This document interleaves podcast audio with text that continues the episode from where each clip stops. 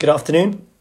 So today I just wanted to talk about something that comes up probably more often than anything else actually, which is kind of confidence around exercise, feeling nervous about getting back into it. Perhaps, you know, maybe you haven't done it in a while, um, gone to an exercise session in a while. You've been to a gym or class before where it's been full of, I don't know, young lycra wearing, fit, skinny, young people.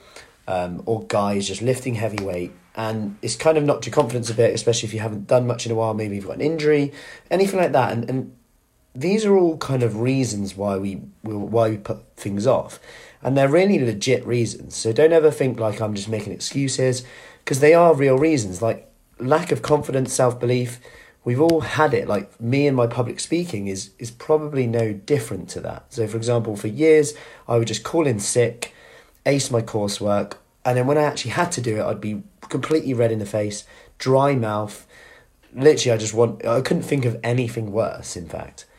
I remember one time crouching down, putting um, a U S B stick in, hi Rita, U S B stick in with my presentation on, and just waiting to come up. My heart was racing at the time. It was a horrible feeling. Yeah, it all comes from kind of our own beliefs, our own self-confidence. And I want to talk about this because I think it's neglected a lot, and often people who have these thoughts think that they're the only one having them and that everyone else who is there doesn't have them. And I can say now, dealing with hundreds of, of women who've, who've come to our program and gone through it, everyone, nearly everyone says the same thing. Hi Matt, I'm really, really nervous about starting, having kind of wobble a bit. What do I do when I get there? And first off, just know that everyone else is probably thinking the same. Most people are thinking the same. Secondly, know that most people would tell you that once they've been there, it was never as bad as they thought it would be. And in fact, they're surprised at how much they could do. And I'm bringing this up because I received a message yesterday from someone who said, I cannot believe how much I've done, you know, even in three days. So in three day, from three days, the last three days, so they've gone from, hi Angie, they've gone from, there's no way I'll be able to do this. I don't think I'll be able to exercise. I'm a bit nervous about starting.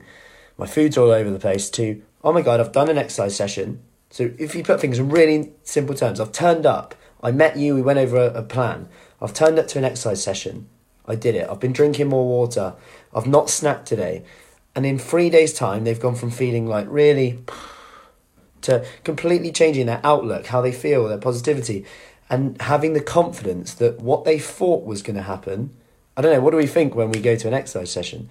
Maybe you've had a bad experience in the past, but gone from really dreading it to actually going, wow, I can do this. And to one lady said, you know, this is the first time I've done a squat jump before. And she says, I can actually crouch down and perhaps unfortunately change her granddaughter's nappy. And I said, you need to be wary now because you may actually be asked upon more than you want to. But my point is just how powerful that is and how this relates to it, because you know this is more than just going to an exercise session. This is the things that it allows you to do. And something that I always bring up is um, what we call like the ghost of Christmas future, because we often put ourselves in a position now and we think, you know, I'm a bit nervous about exercising, a bit nervous about making changes, and I completely get that. But we don't consider that if we carry on doing the things we're doing, we forget that things do get worse. So we sometimes think that our current state will be the same in five years. But if we keep doing what we're doing, we'll actually probably get worse over five years, right? So if you've, if you've been doing a habit for the last five years, you were probably better five years ago than you were now. My point is here, when you look at the Ghost of Christmas Future, in five years' time, if nothing changes, when you ask the question, what happens if I keep listening to that voice in my head? Because that's all it is. It's just a voice saying, you know, I'm not fit enough. I won't be able to do it.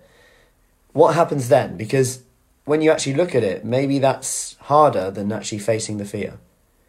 And it's a bit like, and this, they didn't mean to do it. When I remember when I was public speaking, um, I was doing a presentation at university, and the lecturer said, what do you want to do when you're older? And it's almost like this Ghost of Christmas Future question. And I was like, well, I want to work in nutrition and talk. It was like, you can know all the information in the world, but if you cannot speak and you're too nervous or can't stand up and talk, you're not going to be able to do anything. And that kind of hit me when I thought about just how, you know, someone who's had an eating disorder, when I think about all the information out there, how sometimes people who are really confident, I guess, are talking about stuff which just has no scientific background, selling some supplement, stuff like that. And, and when I think about that, that riles me up to the extent where I don't even care if I'm confident or not.